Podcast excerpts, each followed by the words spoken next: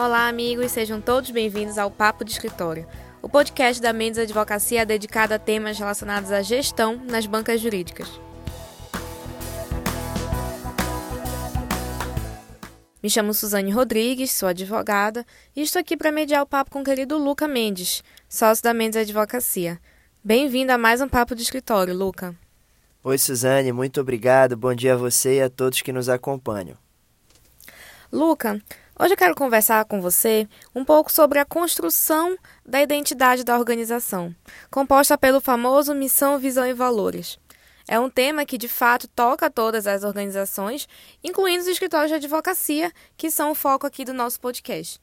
Então, indo direto ao ponto, gostaria de lhe ouvir sobre a importância dos sócios, dos gestores, desenharem esses conceitos desde o início da sociedade, bem como a diferença entre eles. Suzane, eu vejo como muito importante essa definição desde o início e que ela seja revisitada com alguma frequência. Eu acho que as organizações como um todo, e não diferentes escritórios de advocacia, precisam ter um projeto, precisam ser guiadas eh, a partir de uma identidade que reconheça e saiba o que quer fazer, a razão de existir dessa organização, dessa banca e, para além disso, aonde ela quer chegar. E aí a gente já começa a entrar até nesses conceitos que a gente está colocando aqui, que são conceitos, como você colocou, de identidade, de posicionamento da organização, do escritório de advocacia. A missão, ela vai ser, Suzane, a razão de existir. Uh, Peter Drucker já falava que a missão uh, para ele vai ser algo que deve ser inspirador e que deve ser uh, o porquê que aquela organização existe e o que a diferencia no mercado. Então, por que você está montando, por exemplo, o seu escritório de advocacia? O que você quer com ele? Quais são as relações que você quer desenvolver? O que, que você quer fazer? O que, que você vai contribuir para o mercado? Isso vai estar posto na sua missão. A sua visão vai ser onde é que você quer chegar. Uh, tem um, esse conceito de visão, ele obviamente o próprio nome já coloca, ele é orientado para o futuro, ele deve ser pensado para algum intervalo de tempo, normalmente dois, três anos, e ele deve ser, a sugestão é que ele possa ser quantificável. Então, independente da maneira que você coloque a sua visão, que você pense em uma maneira articulada para poder medir se você está chegando lá.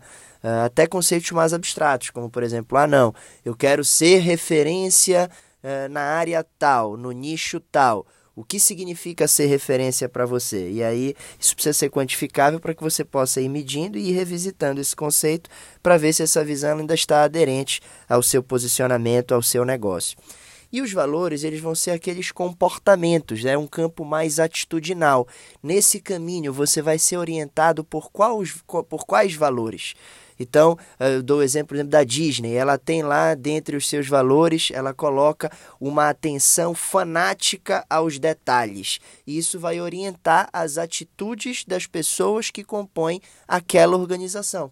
Então, a partir do momento em que você faz a reflexão no seu escritório, quais são os valores que vão orientar a minha atuação? Quais são os valores que precisam e devem ser compartilhados pelas pessoas que compõem a organização? Quais são os valores que devem ser compartilhados nas relações da organização com os seus clientes, com o mercado, com a classe e com todos? Então, Suzane, eh, esse exercício, como você colocou, eh, inicial eh, em torno da identidade, ele me parece fundamental. Um Primeiro motivo é porque até naquilo também que colocamos no episódio lá da SWOT, ele vai ser importante para um alinhamento inicial das pessoas que estão compondo aquela banca jurídica. Então imagine você, por exemplo, jovem advogado, e você vai montar o seu escritório. Você convida três, quatro pessoas, vão ali iniciar quatro, cinco sócios uma discussão em torno da missão, visão e valores da banca que estão uh, abrindo, que estão montando, me parece fundamental. Na visão, por exemplo, vocês vão ver se estão alinhados ao mesmo propósito. Na missão também.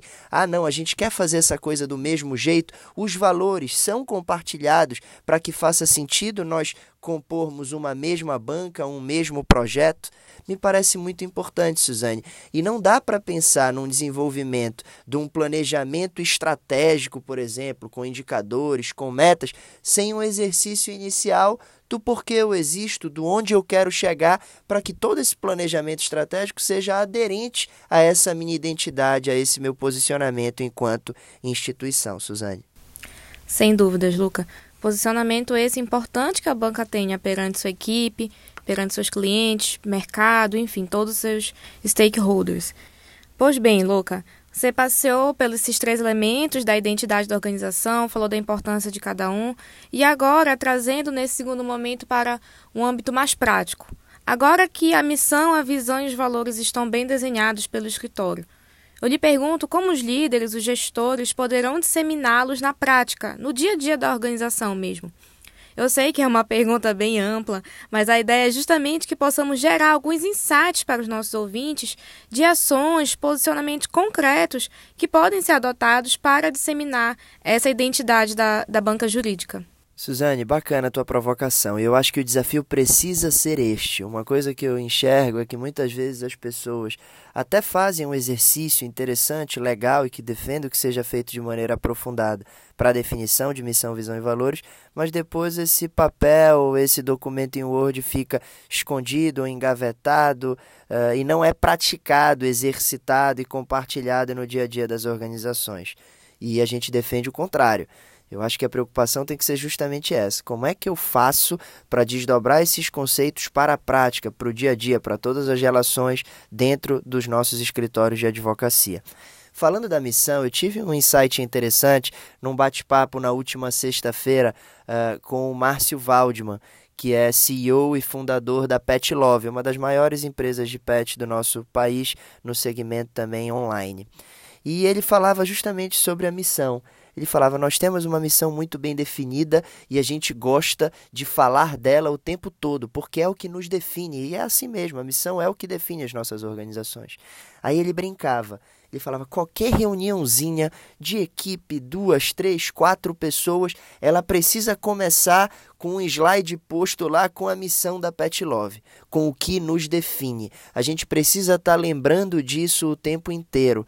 E eu aqui vejo como uma perspectiva bem prática, que eu acho que nós podemos pensar nos nossos escritórios de advocacia com que frequência a gente olha para a nossa missão, com que frequência a gente fala da missão do nosso escritório com a nossa equipe, com as pessoas que compõem o nosso time, ou mesmo para o mercado. É uma reflexão que eu acho que pode ser feita. Olhando para a visão, Suzane, como a gente colocou, ela é orientada para o futuro, aonde nós queremos chegar, eu vejo que ela precisa ser, principalmente pelo corpo executivo do escritório, vista da maneira mais prática e objetiva possível. E aí eu explico. Se você está pensando em desenhar um planejamento estratégico, está pensando ali em indicadores e metas, em objetivos estratégicos nas vários segmentos do escritório, seja financeiro, mercado e cliente, processos, pessoas, o que cada indicador desse, cada objetivo desse, como ele contribui para a visão que eu tenho ali pontuado como a visão de onde eu quero chegar enquanto escritório de advocacia. A visão ela vai ser como se fosse o seu principal objetivo estratégico. E toda a cadeia, tudo que você definir enquanto estratégia é, no seu escritório, nas suas relações, precisa estar alinhado com essa visão. Então, é uma perspectiva muito prática de se perguntar a todo momento: essa decisão aqui que eu estou tomando, ela tem a ver, ela é aderente com a visão da nossa banca? E olhando para os valores, Suzane, aqui também acho que deve ser visto de uma maneira muito prática nas nossas tomadas de decisão. Eu sempre, eu sempre falo isso, que assim, na dúvida, qualquer decisão estratégica que eu preciso tomar, por exemplo, na dúvida eu pergunto para os valores. Uh, eu olho lá para os valores do escritório e falo não, essa decisão aqui ela é alinhada, essa decisão ela não é alinhada com os nossos valores e compartilhar o que se espera a partir de cada um dos valores. Muitas vezes os valores a gente define como algo às vezes muito vago. Então, ah, temos um valor excelência. O que quer dizer excelência para a sua organização? A gente até fez um projeto interno que eu achei bem interessante, ele ainda está em andamento, que a gente chamou de Conectando Valores, que era pegar cada um dos valores do escritório e discutir com a equipe o que significa cada um daqueles valores. Então a gente tem lá um valor, fazer acontecer. Poxa, vamos discutir esse valor, fazer acontecer? O que se espera? Que comportamentos, que atitudes se esperam em torno desse valor?